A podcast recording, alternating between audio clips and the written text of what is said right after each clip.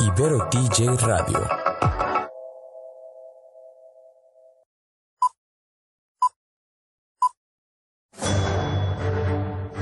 Una charla con amigos sobre los acontecimientos cinematográficos lo puedes encontrar aquí en la esquina del cine.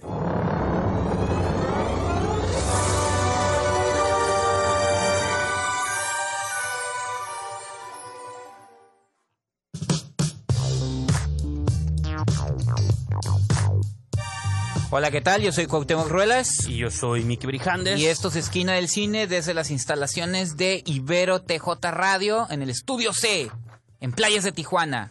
Estudio C, ¿a poco hay más de uno? No sabía. Sí, y próximamente los irán utilizan. Bueno, eso Sí, creo. eso creemos, ¿no? Sí, eso, que nos- eso esperamos. Nos dejan cerrada la puerta para que nos entremos. Ni al Estudio C. Pero ¿cómo está, Así señor es. Brijandes? Nos mandan al Z, ¿no? Al Así X. es. No, pues muy bien, aquí una semana más para hablar de películas, Ujú. estrenos de Netflix, cartelera. Hubo, estuvo flojona, ¿no? El fin de semana, creo yo, siento Pues, yo. entre comillas, porque yo sentí que hubo varios estrenos, pero tampoco los vimos todos. Hubo una película ahí con Julianne Moore que no vi, Ujú. que quería ver, con Michelle Williams. Más bien llegaron muchas películas que ya se habían estrenado en Estados Unidos Llegaron que llegaron como después. dos ¿no? de terror que ya están en Netflix en Estados Ajá, Unidos. ajá, Una que se llama. Mercy Black, que es de Blumhouse. Sí, sí. A eso voy, pues, de que como que soltaron Ah, sí, ahí sí, lo que sí. tener que les sobró. Sí, como para competir al Joker y a ver si figuraba en taquilla. También vamos a hablar un poquito de eso. Y pues ya saben, este, los temas de siempre aquí en Esquina Así es. Y antes de comenzar, nomás sí pedirles que nos sigan en la estación oficial que es www.iberotj.fm. También estamos en listenonlineradio.com, en Streama y en Facebook Live, en la página de Ibero Radio. Nos pueden ver ahorita en vivo, los saludamos. También en Instagram y en eh, Twitter, Ibero TJ Oficial. A nosotros en Instagram, Facebook y Twitter en Esquina del Cine. Y los invitamos a que ingresen a la revista esquinadelcine.com. Así entonces vamos a ir este, de volada a nuestra primera pausa musical del programa Cuauhtémoc Ajá. y regresando empezamos con la taquilla.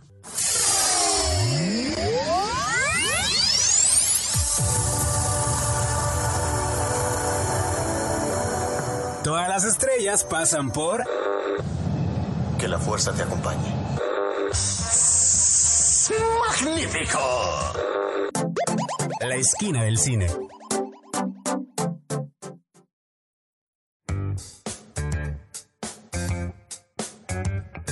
Pues ya estamos de regreso aquí en Esquina del Cine por Ibero TJ Radio. Yo soy Cuauhtémoc Ruelas. Y yo soy Miki Brijandes. Y pues ya les dimos la bienvenida. Seguimos en Facebook Live. Y, este, señor Brijandes, pues vamos a iniciar como Dios manda.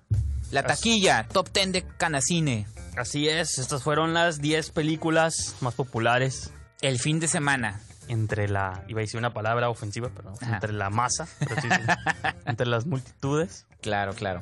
Luego se me pegan modismos extraños de las calles. pero el número 10, una película que hasta la fecha no vi, pero me resigné. Dije, la voy a ver cuando aparezca por ahí en clic o algo así. Este, 108 costuras. Sí, bajó mucho, ¿no? Digo, del fin de semana pasado estaba en sexto lugar. Cayó cuatro peldaños, entonces, ¿Y tú pues ahí está. Y tú sí la viste, ¿no? No, sí, pues aquí la comenté en un minuto y medio que usted me ofreció. El tiempo que había. Ajá, no, sí, tampoco vale tanto la pena. Digo que para estarnos Pues es que porque era de béisbol, ahorita están los Ajá. playoffs, acaba de terminar la temporada, la liga Sí, mexicana sí. del de béisbol. Pero sí, ya, o sea, que esté dos semanas consecutivas en el top ten, creo que está bien. Digo, la película tampoco costó tanto dinero, entonces yo creo que es más bien ganancia y que el público sigue viendo cine mexicano, afortunadamente. Pónganle ojo a los deportes. Así es. Cuando van a hacer una de básquetbol en México aquí. ¿no? Bueno, ya hay una, pero viejísima, ¿no? Entonces, sí hay, de repente sí entran. Los zonkis. ¿no? no, pues alguien que le interese un verdadero este interesado, como en el caso de Carlos Bremer y eh, Gastón Pavlovich, que sí son los que O hockey. ¿Hay hockey en México? ¿Eh? Sí, ¿Hay hockey? en Ah, manches. No, no, debe unas arenas ahí escondidas. No. ¿cuál? Guadalajara, Monterrey. Pero bueno, Ese es muy gringo ya, canadiense. Rugby, hay rugby. ahí, ahí. Sí, ni los gringos. Ok, vámonos rapidito porque estamos, Sí, sí, sí, este, estamos- gastando tiempo aquí sí. en hacer bromas de 108 costuras. Nos faltan nueve películas todavía. A ver, En noveno lugar, Dora y la ciudad perdida. Ya va para afuera también, pero duró bastante. bastante diría yo. Cinco semanas de Paramount Pictures. Otra que tampoco vi, pero ya la veremos cuando esté ahí en plataformas. Ujú. En número 8, una movie que en Estados Unidos ya tiene como dos años en Netflix. Es estas producciones Pero que está hace... en Netflix Estados Unidos. Ajá, Netflix Ah, allá, aquí no está. Pero son, Blumhouse no nomás estrena en cines, también estrena directo Ujú. a video. Películas como Cam, y ha habido otras. este, Que sea interesante esa jugada, ¿no? También sí, para agarrar los dos su, mercados. su lado que se llama Blumhouse Tilt o algo Ujú. así, ¿no? Como su subdivisión. Entonces, esta película era de ellos, pero aquí sí no la aventaron.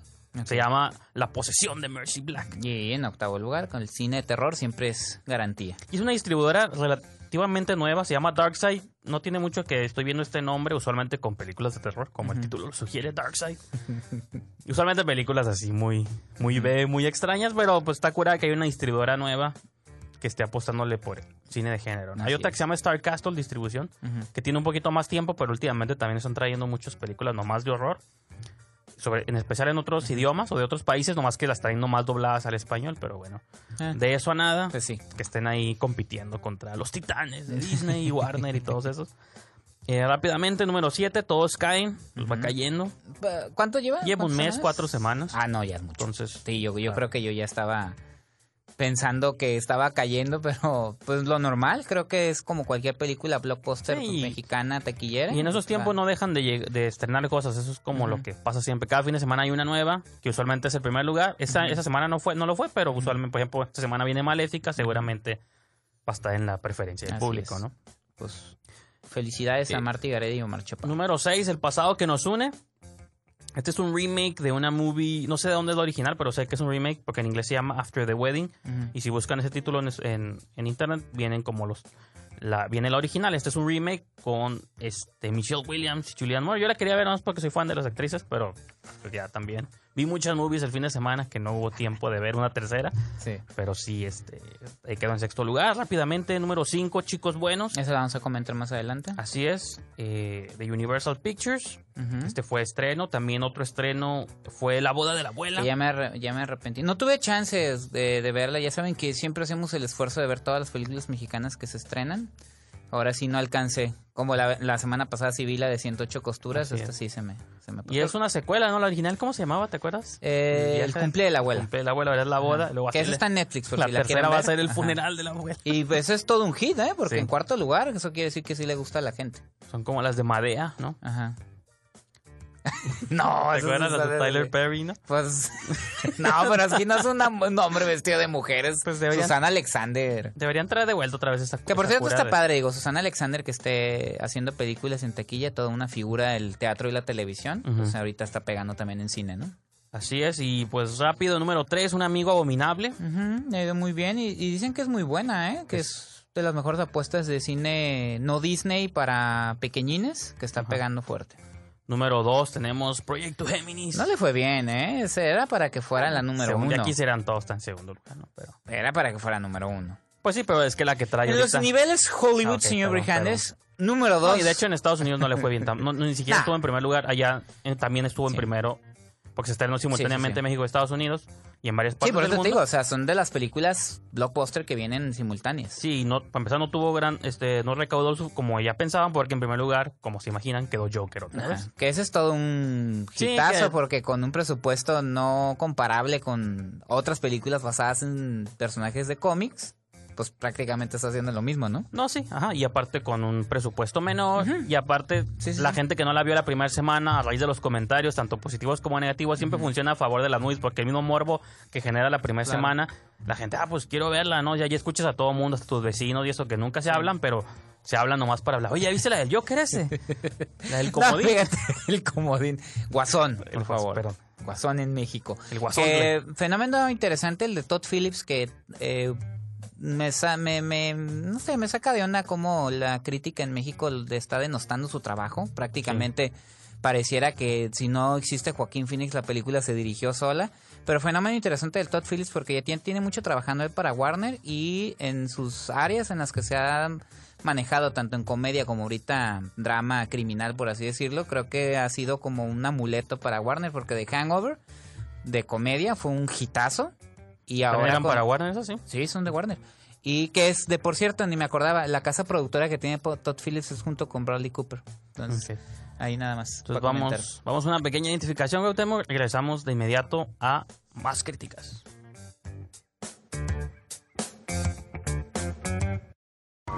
De la reflexión A la acción. Ibero TJ Radio es la alternativa. Yo los buscaré. Los voy a encontrar. Si eres un cinéfilo, tenemos un lugar perfecto para ti en la esquina del cine. Pues inmediatamente, señor Rijano, estamos de regreso. Eh, ya mencionamos el top 10 de taquilla y pues vámonos con la primera película del día. Así es, les voy a hablar la que te negaste a ver, Cuauhtémoc. No tuve chance, fue Te un fin de semana, fue un fin de semana difícil. Si no pude ver mi mi, doti- mi dosis, perdón, de fin ¿Tu de semana, sí, me anda hablando todo cuatrapeado. Mi dosis de fin de semana de cine mexicano, tampoco iba a ver esos niños, entonces, todos, todos parejos o Pero no fue a Will Smith porque si fuiste a darle tu taquilla Ah, y ya sé, ya sé. tu, contribu- tu diezmo, Qué pero no Qué fue. arrepentido estoy, pero ya hablaremos más adelante de Sí, eso. más adelante. De hecho, la dejamos al final porque vamos a sumergirnos suficiente en la del Ajá. camino. Sí. Que lo amerita porque pues, Sí, sí, sí, viene de un totalmente. proyecto Un fenómeno televisivo. Así es, entonces sí hay cosas que discutir, pero sí la de Good Boys sonó es bastante, sobre todo en Estados Unidos, porque de algún modo la estaban planteando como una especie de contrapeso para la de Booksmart, ¿no? Como Booksmart era esta nueva comedia este para mujeres o sobre mujeres más bien, porque es para todos los géneros. Pues también Good Boys era como la versión masculina, pues de niños, producida por Seth Rogen, Evan Goldberg y su equipo este con los que Pues los mismos hacen- que hicieron Superbad, ¿no? este la de la fiesta de las salchichas, ya saben. Ajá, ajá. Eh, pues su com- como dices tú ahorita que estamos hablando, este creo que fue del aire- fuera del aire, pero este ya de directores y actores que tienen como sus compañías productoras, pues Seth Rogen, Goldberg y otros ahí son Ah, no, sí lo alcanzamos a mencionar antes de irnos. Ah, sí. Todd Phillips y Bradley Cooper, que tienen una compañía productora, que también son los productores de Nación Estrella. Pero bueno, regresemos a Seth Rogen y Adam Goldberg. Sí, de hecho la película es dirigida por Gene Stupinski, que no es un suena como grosería, pero no, es un ópera prima, Ah, ok. pero sí este lo que está padre de la movie, lo que me gustó a mí es que está protagonizada por niños, uno de ellos es Jacob Tremblay, que es este El niño de The Room. que se hizo famoso por película, Ajá. la película Room con Brie Larson. Y pues, está curada porque son como un trío de niños, son amigos, o sea, de la escuela, de la cuadra. Y como las peripecias, ahora sí, en las que se meten por hacer este. El papá de uno de ellos se va a ir de trabajo, como saben, un fin de semana. Y el papá tiene como un dron que dice, dice haz lo que quieras, pero no toques mi dron. Y obviamente lo primero que hacen los niños se pueden a jugar con el dron. Porque invitaron al protagonista a una fiesta y va a estar la chica que le gusta, pero no sabe cómo besar niñas. Entonces agarra el dron para espiar a los vecinos, que de hecho está chistoso porque la vecina es una actriz que se llama Molly Gordon, que también sale en Booksmart. Yo mencionaba por ahí que sería chistoso un mundo compartido donde el personaje que hace en Booksmart puede ser el mismo personaje de acá. ¿Cuál es el personaje que hace en Books? En Booksmart es, es casi como terciaria, es, una, es la que... Es como la... Cuando están en el baño, la escena. Ah, la que tiene mala fama. Ajá, la que tiene mala fama. y ya. Al final se enteran que también fue Sí, a una universidad prestigiosa. Entonces, sí, sí. Pero ahí sale muy poquito, sale como al principio y al final. Acá tiene un papel más secundario porque cuando están espiándola con el dron, el dron se cae y explota. Y ahora es como toda una aventura para conseguir uno nuevo. Pero los chavitos como que sin querer se apropian de un de un de unas pastillas de éxtasis que ellas tienen para una fiesta, entonces se, se arman ahí un montón como de situaciones Ajá. chistosas, pero tipo Pineapple Express, ya saben, esta cura de James Franco y Seth Rogen, pero lo chistoso es verlo a través de niños, pues y cómo ellos interpretan como sus miedos, su perspectiva de niño y pero ven un policía y se ponen nerviosos, pero el policía pues ni los está pelando, pues son no. O su temor, hay una secuencia curada donde tienen que cruzar una calle, pero el hecho de cruzar la calle lo plantean como el horror más grande porque nunca han cruzado una calle sin ayuda y cómo se van a atravesar los carros y puras situaciones así que están como chistosas. Yo sí creo que en cuestión es porque te digo, esta comparación que había mucho cuando se estrenó en Estados Unidos entre Booksmart y esta, yo sí creo que el- este Booksmart tiene un estilo mucho mejor. Creo que como dirección o como cinema, como habla ahorita Scorsese, pues Como siempre se ha dicho. como Nomás quería olvidar. como uso estricto del término de cine. Creo que Booksmart experimenta más, tiene más técnicas, usa el stop motion, otros elementos. Esta película es como mucho más genérica. Lo que está chistoso son las situaciones, pues, que Que no es la primera vez que lo hace, digo, Seth Rogen, ¿no? Digo, Superbad fue con adolescentes, pero ¿no te Sí. acuerdas? Sí es de él, una donde se llama Triplet con Owen Wilson, donde No. está de guardaespaldas de tres niños que les hacen bullying. no estoy seguro, fíjate. pero- Déjalo investigo bien, pero creo que también era de ellos. Sí, la que está aquí diferente es que la, casi toda la película es protagonizada por los tres niños. Más bien casi el 85% de películas son ellos y es nomás estás viendo como una aventura, por así decirlo, adulta, porque tiene que ver mucho como con tratos de drogas y como van una fraternidad según va a comprar más, porque las chavitas mandan a los niños porque nadie va a sospechar de ellos, de tres este, preadolescentes que vayan a comprar drogas por ellos. Entonces son como estas tramas de, de las clásicas películas que ya hemos visto de Seth Rogen, pero lo que está como al- el elemento absurdo, por así decirlo, es la idea de que sean tres niños, pues, ¿no? Y que en lugar de estar armados, pues, así que con armas de verdad, traen este, pistolas de paintball, pues, y así se agarran como a tiros con pintura y juega también como muchas de esas ideas. Entonces, yo Esa sí... película se estrenó hace cuántos meses en Estados, En Estados Unidos tiene como un mes, dos meses, seguramente Sí, dos ¿verdad? meses, porque yo me acuerdo que estuvo sonando hace mucho. Aquí apenas llegó, me dio gusto que llegara porque sí le tenía ganas eh, de verla, sobre todo por eso, porque tuvo comentarios muy positivos. Allá sí estuvo como varias semanas en primer lugar de cartelera, a pesar de que era clasificación R, y que luego creen que esas movies... Sí, de Joker se espera porque es de cómics, pero una película basada en nada, protagonizada por niños que son actores que nadie conoce. Por así que el actor más famoso de la movie no... Sí, ¿eh? Driblet Taylor es la que te decía. Aquí en México le pusieron un guardaespaldas escolar. También es un guion de Seth Rogen y una producción de Seth Rogen. Entonces está. Y también, Sí. digo, no en el tono que tú estás diciendo, eran creo más chicos los Sí. niños. Y era sobre bullying. Entonces. Pues aquí esa es la opción, digo, Ajá. espero que, porque... es- No digo que esté interesante que Seth Rogen esté haciendo esa. Esas. Y que no salga él, que también Ah, es otra bueno, cosa, ¿no? Superbad sí salía. No, sí, pero, Pero- fue hace como ajá, 10 años, sí. o sea, él hace sus propias movies, como esa de Long Shot con Charlize Theron y cosas así, Y sus propias series. y Preacher, pero como productor no, The ocupa, no ocupa salir él, él dice Ajá. yo, este, tomo el asiento trasero. Sí, y, claro. este, güey. Este, ¿te parece si vamos a nuestra primera, bueno, nuestra segunda sección musical? El pasado fin de semana perdimos al actor Robert Foster, eh, bueno, hizo múltiples películas a lo largo de su carrera. Creo que yo lo recuerdo claramente por Jackie Brown. Era como casi el coprotagonista de Yo como el villano de Delta Force con Chuck Norris. Sí, sí, tus sí. B-movies ahí de- Sí, ya sé. No, sí, bueno, digo, tiene una carrera que Sí. abarca este, varias décadas, Y ¿no? que por cierto se ve en el camino. Sí, y estuvo curioso porque se sale en el camino, un personaje que él ya había hecho en la serie de Breaking Bad, aquí lo repite. Entonces, pues una de las canciones que les voy a poner es de las películas de Jackie Brown, que trae de hecho unas... ah, empieza con un diálogo entre él y, y Pam Grier. ajá. Y luego vamos a escuchar la canción. Seguimos con la fiebre de Joker. Entonces, la canción que escucha Joker, bueno, se escucha en la película cuando él ya se transforma por primera vez. Cuando baila. Cuando se pone a bailar en las Ok. escaleras y la policía lo empieza a perseguir, Ajá. pues vamos a escuchar esas piezas. Así que lo dejamos con eso y continuamos con más de Esquina del Cine. Would you like to hear some music? Sure. Cool. You know, I couldn't wait to get home last night and wash the gel out of my hair. Looks nice. Thanks. You never got into the whole CD revolution? Oh, I got a few, but I can't afford to start all over again. I mean, I've invested too much time and money in my albums. Yeah, but you can't get new stuff on records. I don't get new stuff that often.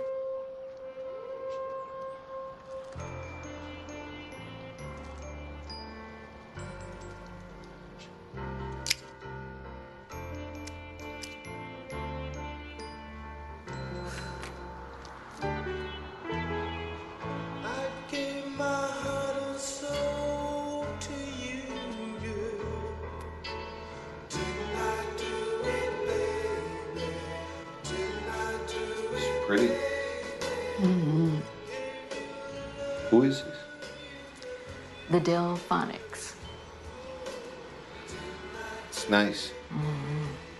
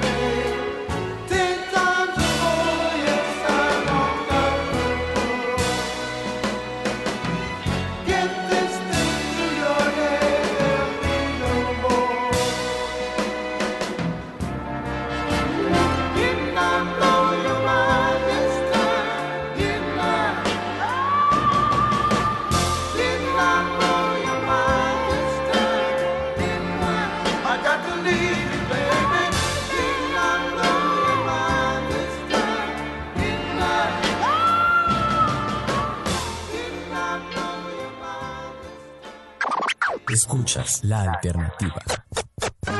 Ibero DJ Radio. Musical In- inquieta y experimental. Así suena. Ibero Ra- Ra- Vero Di Radio. Radio. Evita ser convencional. Y actúa diferente. Deja que tus ideas se conviertan también en la radio. Experimenta con Ibero DJ Radio. Ibero DJ Radio es la alternativa.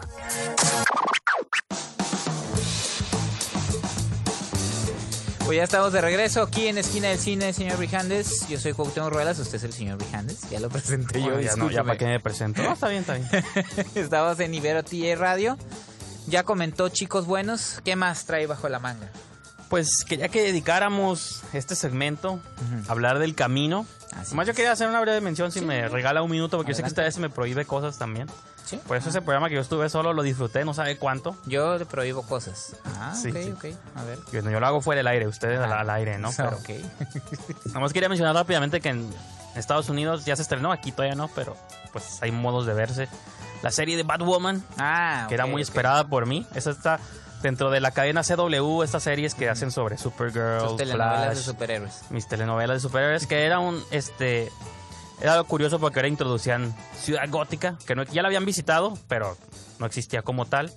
Y en lugar de entrarle con un personaje más conocido, como un Robin, un Nightwing, un Batman, Batman sigue perdido en todas las series, Pues siempre esa es la ventaja de la está perdido. también, ¿no? decidieron presentarlo con Batwoman. Y pues interpretado por la gran actriz Ruby Rose. No, no es mala, pero ahorita que hablábamos fue del aire sobre este Kristen Stewart. Y como- también es como los dirija, Sí, ¿no? sí, sí, sí, sí. Yo la serie se estrenó hace dos semanas. No tuve, no hablé aquí del primer episodio, pero ya dos episodios adentro como que ya ya le perdono como errores que en el piloto sentí como que se veían muy, baratos. Sentí que mejoró un poquito.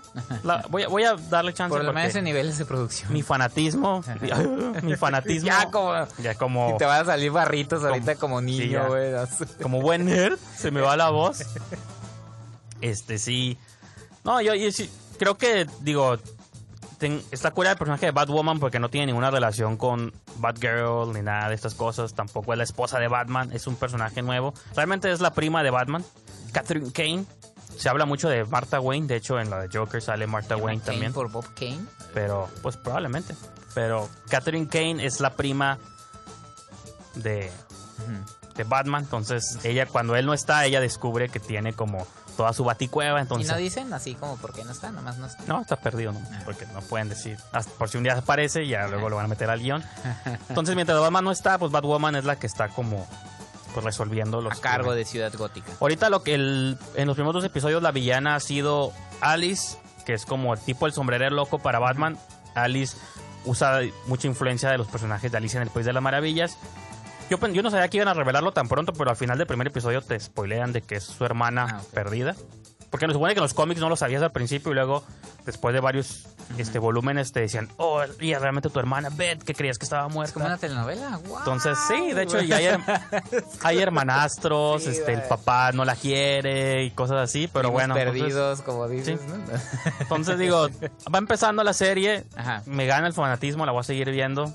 No es la mejor serie del mundo, pero está cura. Es que el traje de Batman, ¿Forma de parte Batwoman, de este Arrowverse? Arrowverse. ¿Sí? Sí, como Arrow Ah, ya va ok. para afuera, están metiendo nuevos Ah, personajes, ¿no? Entonces viene siendo también de la de Greg Berlanti. Sí, Greg Berlanti. Hay otra showrunner que ahorita no tengo el nombre de, de ella, pero los, los primeros episodios los dirige Marco Ciega, que alguna vez hizo películas.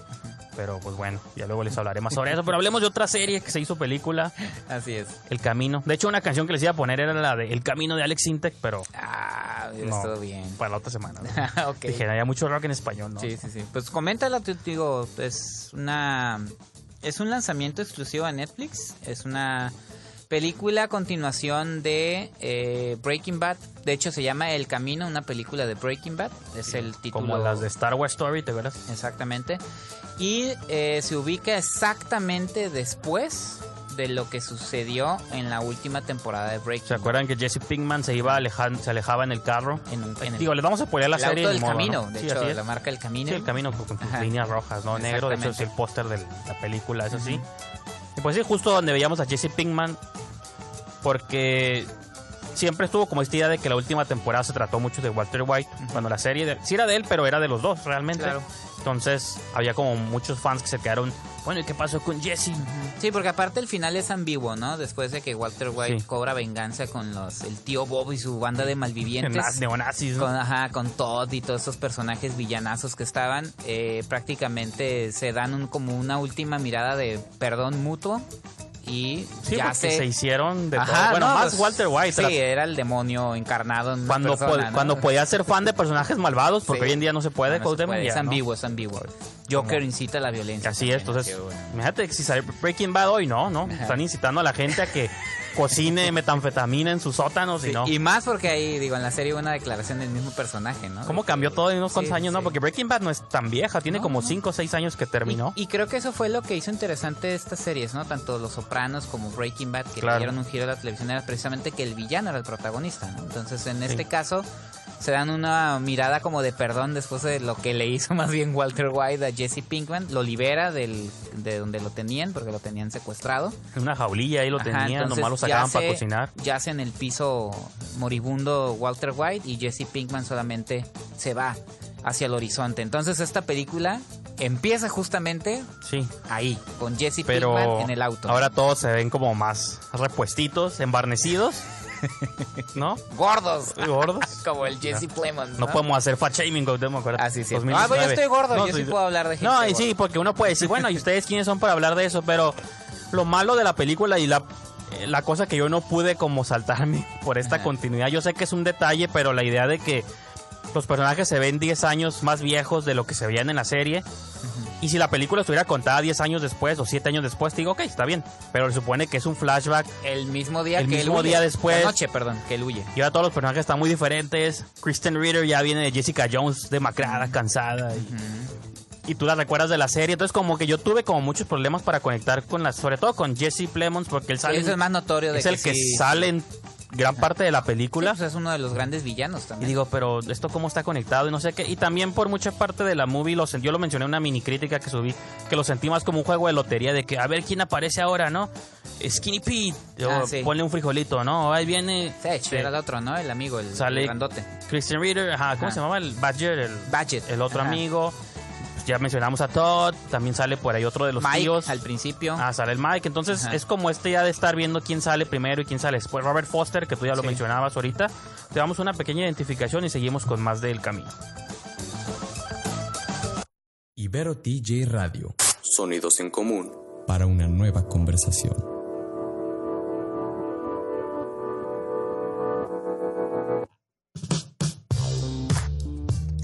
Ya estamos de regreso y estábamos a la mitad del comentario de El Camino, ¿no? Estabas eh, Sí. mencionando precisamente Sí, como los personajes. Y bueno, la otra parte, yo no sentí también que fuera tan necesario contar esta historia. Pues lo que tú te imaginaras, pues podía funcionar, Sí, ¿no? pues eso es lo padre de los finales ambiguos. Pinkman era libre y, Y ya. y, y más porque siento que la conclusión que le dan en la película, pues era lo que te podías haber imaginado. Como, ah, pues se salió con la suya como de hecho, queríamos. extendieron más o aclararon lo que muchos nos Sí, y imaginamos. terminó haciendo lo mismo. Digo, pues esto todo trae en el spoiler, pero ni modo, tenemos que ver la película. Pero sí, pues terminó haciendo lo mismo que hizo Walter White cuando escapó la primera vez. Incluso se que se fue a la nieve también. Sí. Estuvo, o sea, Sí, pues el personaje de Robert Foster, que era el vendedor de aspiradoras. ajá, que le pedías que una aspiradora específica y, y te sacaba, Te cambiaba la identidad y te sacaba del porque al territorio, que, ¿no? al que sacó fue al abogado, ¿te acuerdas? Saul Sí. Goodman. De hecho iba a sacar a los tres, pero Pinkman Y fue secuestrado por Sí, lo- y la lo- banda del tío Bob. Y aquí es de- un plot point de que le tiene que pagar el dinero que le debe, más la- el nuevo Más la viaje. nueva. Y casi toda la movie es nomás cómo Jesse Pinkman va a conseguir un dinero. Por ahí se le ha puesto esta idea de que Gilligan se inspiró porque está dirigida la película y escrita Dirigida, producida y escrita por Vince por Vince Gilligan. Gilligan, que él ya había dirigido episodios, es el creador de la serie, pero nunca había hecho una película. Se puede decir que es su ópera prima en cine, o sea, como película, ¿no? De largo Ah, en Estados Unidos sí se estrenó en cines. como largo, bueno, sí, pero Ajá, mencionarlo, por decirlo como largometraje, su ópera prima. Entonces, y es un gran director. Creo que la película me gusta mucho donde pone las cámaras, la cámara, la Sí, tiene un cinematografía. estilo visual muy La padre. cinematografía es muy de la serie, la cinematografía de Breaking Bad siempre fue muy buena, la música.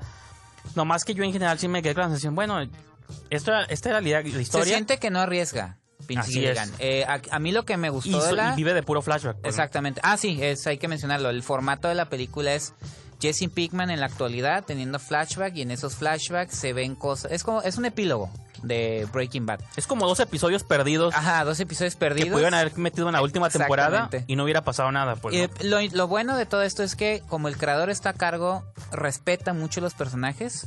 Sí, a todos, pero- a todos y cada uno creo que les da su lugar. Incluso aparece, ay, sí hay que decirlo, ¿no? Digo, Sí, que final, Walter White aparece Pues un pa- se, unos minutos. se esperaba que saliera, ¿no? no Muchos esperaban que saliera Saul Goodman y no salió. Más, bien, más bien el temor era que se iban a manejar de que Walter White no, no había muerto. Ajá, no, pero queda claro que sí, Sí, sí, sí. murió. Entonces, eh, creo que respeta muy bien a los personajes. Me gusta que respeta el tono de la serie. Sí, todo eso está bien. Sin embargo, creo que comete el mismo error que eh, no lo he visto, pero escuché, porque nunca vi bien la serie, Deadwood.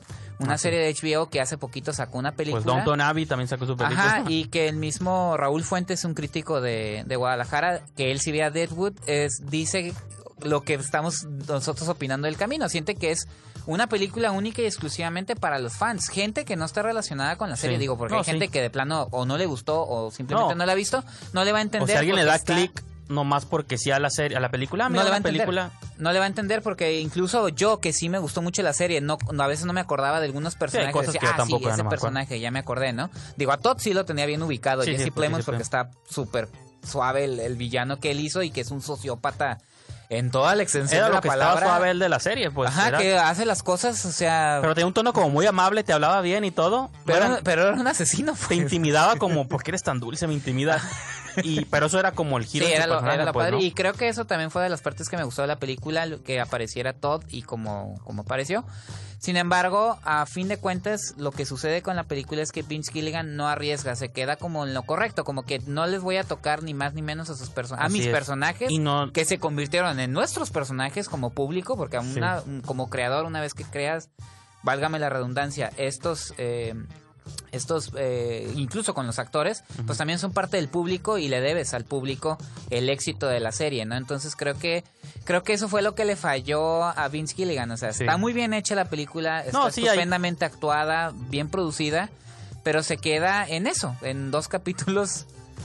Tiene hasta influencias, Ajá. es lo que ya mencioné. De western, De ¿no? western. Hay un. La serie también lo tenía, Sí, pero hay un momento, creo que mi momento Un favorito duelo, de la ¿no? película es un duelo con el de- soldador. de, pistoleros que dices, ok, está suave que Gilligan se pudo a la oportunidad, porque eso ya no lo ves en películas, menos en un Sí, a contexto mí nuevo, pues, me ¿no? mucho esa escena. Pero cuando, an- o sea, la película, me- como lo mencionas tú y lo mencioné un poquito yo, sí está bien dirigida, trata bien a los personajes, todo. Siento que al final cuando lo analizas como un todo dices, bueno, ¿y cuál fue el punto de esto? O sea, no Sí, me claro. llevó allí, no- Pinkman no hizo nada Pero fíjate, distinto. Pinkman era el personaje que probablemente es el que más cosas le sucedieron en la serie. De hecho, hay una escena con el señor que destruye los autos. Ah, sí. Que le dice... Joe, ¿no? El de los, de Joe, los ajá, que le dice, es que eres un buen chico, Jesse. Y dices tú, sí, cierto, o sea, Pinkman siempre fue un buen chavo No, y de hecho, manipulado por el maldito del Walter White. Lo pues. que está curada también en esta película es que Jesse Pinkman mantiene como en un solo tono que es como de en estado de alerta, pues, ¿no? Claro. Cuando antes lo veíamos, como dices tú, más en tono de cura o se Ajá, burlaba. medio, medio bobo también. Después medio- del trauma de estar encerrado, Sí.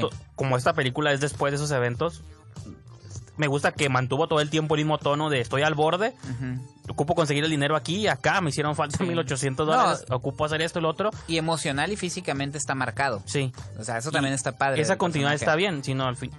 Digo, los que, porque ha habido fans que sí les ha gustado, digo, bueno, o sea, si te cumplió, está bien. Yo creo Sí. que ya. Yo nomás quería ver como un pequeño giro que me sorprendiera, así como. ah, nunca, Ajá, y simplemente lo extiende. nunca vi venir Ajá. que Jesse Pinkman hubiera tenido esta resolución. Cuando lo que, te- como termina, dices, bueno, pues. Me lo pude haber imaginado yo también este Ajá. final, pues, ¿no? Porque también queremos a Jesse. Queremos Porque- que le vaya bien a Jesse. O sea, y le va bien. O sea, porque había que gastar dos. Bueno, Netflix lo, le- lo pagó, está bien, tiene dinero para aventar. Y Vince Gilligan también yo creo que quería regresar al- a los personajes a fin de cuentas, ¿no? Pues sigue con Aaron Poole no tiene chamba. Entonces, No, y pues, también vuelve a hacer a Jesse Pinkman. Lo raro de Gilligan es que, o sea, él sigue produciendo la de Saul también. No es el Bueno, no, showrunner, pero- Aaron Poole es de las voces de eh, Horseman, ¿cómo? Bojack Horseman, Ah, ¿no? sí. es cierto, pero bueno. No, pero me refiero a que, digo, Vince Gilligan Ajá. quisiera algo en ese estilo, pero una idea nueva, otros personajes, no, serie o película, lo que ¿Qué él tan involucrado quiera. está él en la serie de Soul Goodman? Es productor, no es el showrunner, pero Pues son personajes de él, ¿no? Todo el. ADN de la serie está Claro. ahí en... En otro tono sí, pero ahí está, ¿no? Y la serie de Saul es muy buena, nomás porque no tiene tanta acción como Breaking Bad, pero Sí, es que Breaking Bad era de acción, era como acción, Ajá. thriller, este, western, criminal. cine negro, de todo Sí, un sí. poco, ¿no? La Saul Goodman es más como un drama legal, pero con estos pequeños momentos, quizás esto es Breaking Bad, ¿no? Claro. Estos- están los pollos hermanos en el fondo, ¿no? Y cosas así, Sí, sí, sí. como guiños, pues, Claro. pero bueno, este, ¿se parece si vamos este, a otros, a otro segmento musical, Cuauhtémoc? Y regresamos ya casi para concluir el programa. Jiminy Man.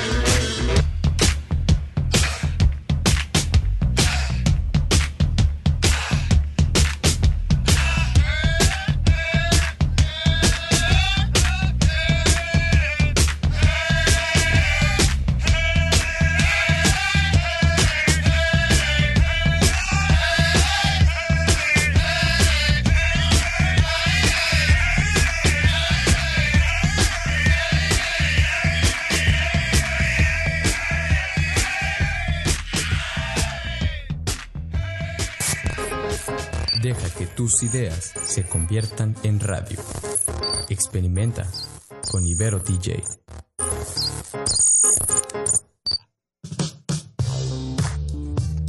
Pues ya estamos de regreso aquí en Esquina del Cine por Ibero TJ Radio. Yo soy Cuauhtémoc Ruelas. Yo soy Mickey Brijandes. Y pues ya ese es el último corte, señor Brijandes. Ya hablamos de la taquilla, ya hablamos de Buenos Chicos, ya hablamos de Batwoman. Así es. Ya platicamos también del camino a Breaking Bad Movie.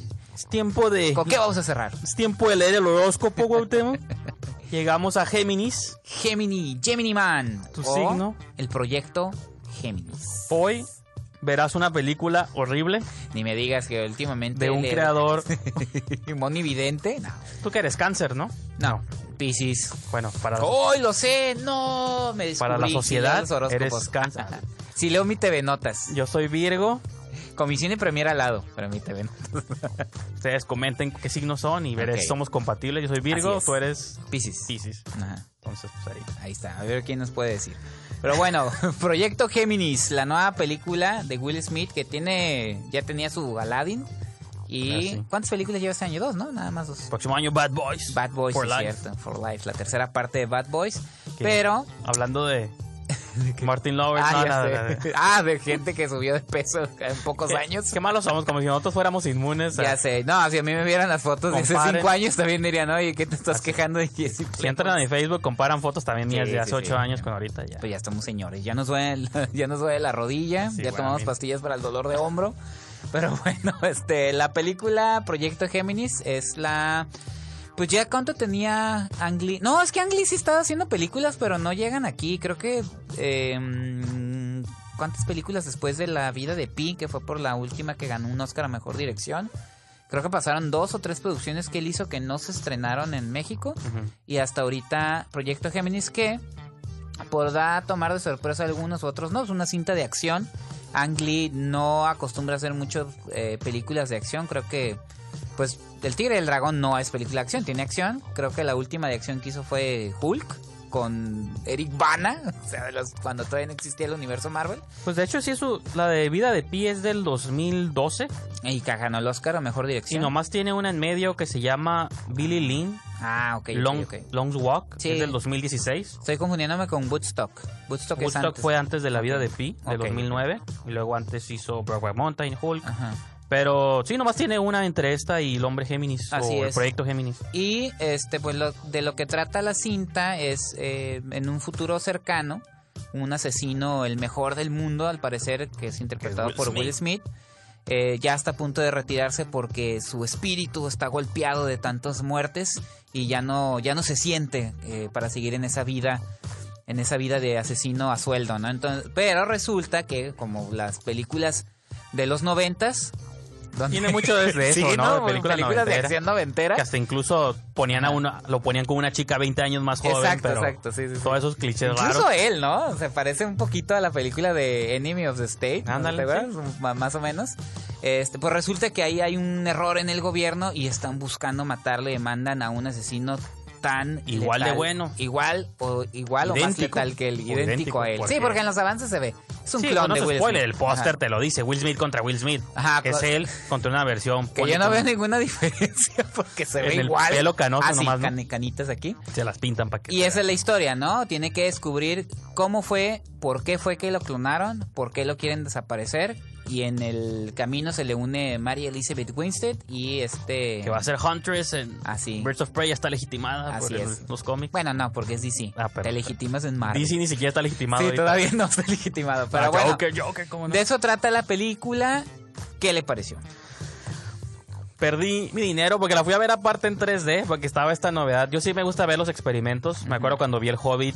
En aquel entonces era 48 cuadros por segundo y en 3D. Esta, bueno, había proyecciones a 120 nomás en Estados Unidos, primer mundo. Aquí al tercer mundo llegó a 60 cuadros, que es la mitad, pero son como las mismas dinámicas que son como a los, al frame rate que funcionan los videojuegos para darte un sentido de más realismo. Que los efectos digitales se vean mucho más realistas porque los movimientos son más fluidos, ¿no? Entonces yo la fui a ver así, pero ni así sentí que la secuencia, salvo la de las motos en Cartagena y el tiroteo final como en una calle random de Atlanta. Sí, porque ni la pelea. se veían suaves. Estaba muy ven- oscura. Sí, muy Y oscura. aparte las proyecciones en 3D son oscuras Claro. automáticamente, ¿no? Pero sí, las esas únicas dos fueron las que yo sentí que se vieron suave en ese formato. Lo demás, tan plano como la película, pues como dices tú, sí se siente como un thriller que no me interesa lo que está pasando. De finales de los 90, ¿no? No sé, o sea, por qué está Elizabeth Winstead con él, nomás porque el plot los unió. Igual, este, Benedict Wong, el Benny Wong, que es el psychic. clase es como estos El comic personajes. relief. Sí, y, pero eso se siente ya como fórmulas muy de de los De los no- 80 de finales pues, de, los de finales 90 de los y de los 90 80 y de, específicamente. pues me acuerdo que Indiana Jones también tenía su sidekick comic relief que le conseguía armas y viajes Era diferente. la chica que lo acompañaba en la aventura y nomás porque sí Pero- pero no sé, a mí la movie me decepcionó Realmente no me decepcionó porque ya Ajá. esperaba que fuera un fracaso un bodrio Fíjate sino que- nomás me lo confirmó Lo curioso de Ang Lee es que él es un director que ha ganado dos veces el Oscar a Mejor Director eh, de sus películas en, en su natal Taiwán. eh, y No, de, de hecho tiene tres Oscars. Tiene uno como Mejor Película Extranjera que incluye director, productor, todo, que también él es el productor de El Tigre y el Dragón, que le ganó Amores Perros. Este, y tiene dos como director. Y es un, es un realizador bastante interesante, muy bueno. Pero de un tiempo para acá, desde la vida de Pi, creo que está más interesado en por explorar tecnología explorar ¿no? tecnologías en el cine y eso le ha restado que se preocupe por lo que están escribiendo. Y sí, el cine, sobre todo con la batalla que ahorita está teniendo el cine con el streaming, con su, como lo tuvo en su momento con la televisión. Tiene que tratar de aportar algo, ¿no? Tiene que tratar de aportar algo. Sí, qué bueno. No dudo que esta tecnología en algún momento va a funcionar. Hay directores que también están trabajando en ello. pues James Cameron, ¿no? Cameron, incluso Nolan, a lo mejor sigue filmando en 35, pero lo, lo- el formato IMAX lo ha explotado eh, en más. Muchas de esas cosas van a funcionar. Creo que Kubrick es el que más le funcionó, los aportes técnicos que tenían sus películas. Sí, Hay pues, que recordar espacial, ¿no? o el Steadicam en, en, en The Shining. Pero hay que ver hacia dónde va esto. Pero creo que eso ha provocado que Ang Lee se, de- se desentienda totalmente de los guiones. Y como siempre han dicho, eh, me recuerdo ahorita el crítico Antonio Costa es nunca va a sostenerse una película sin un buen guion, por más tecnología que tengas. Y Así creo que es, ese es el gran defecto de Proyecto Géminis. Creo que, por ejemplo, la vida de Pi, ya para concluir, se hubiera visto bien con esa tecnología, porque todo era creado así Claro. como en este mundo mágico de ensueño. Lo malo de Géminis es que la mayoría son situaciones realistas, porque yo pensaba que era futurista, no sé por qué, creía que era un mundo como... Pues en un futuro cercano, Sí, sí. porque la tecnología de la clonación. Yo pensaba Ya. que era más como Yo Robot, como un futuro así que hasta los no. edificios, todo es diferente. No, no, dije, ah, se va a ver suave los universos. Pues ni eso son puras calles ahí de París regulares. Ya sé. Que dije, bueno, pues esto cómo se ve suave en 3D, nada, ¿no? O sea, salvo las peleas y cosas así, Así ¿no? es. Pero bueno, vamos a una pequeñísima pausa, Cuauhtémoc, y ya cerramos este programa.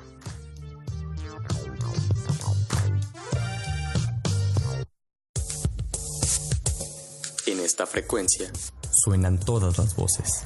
Ibero DJ Radio es la alternativa.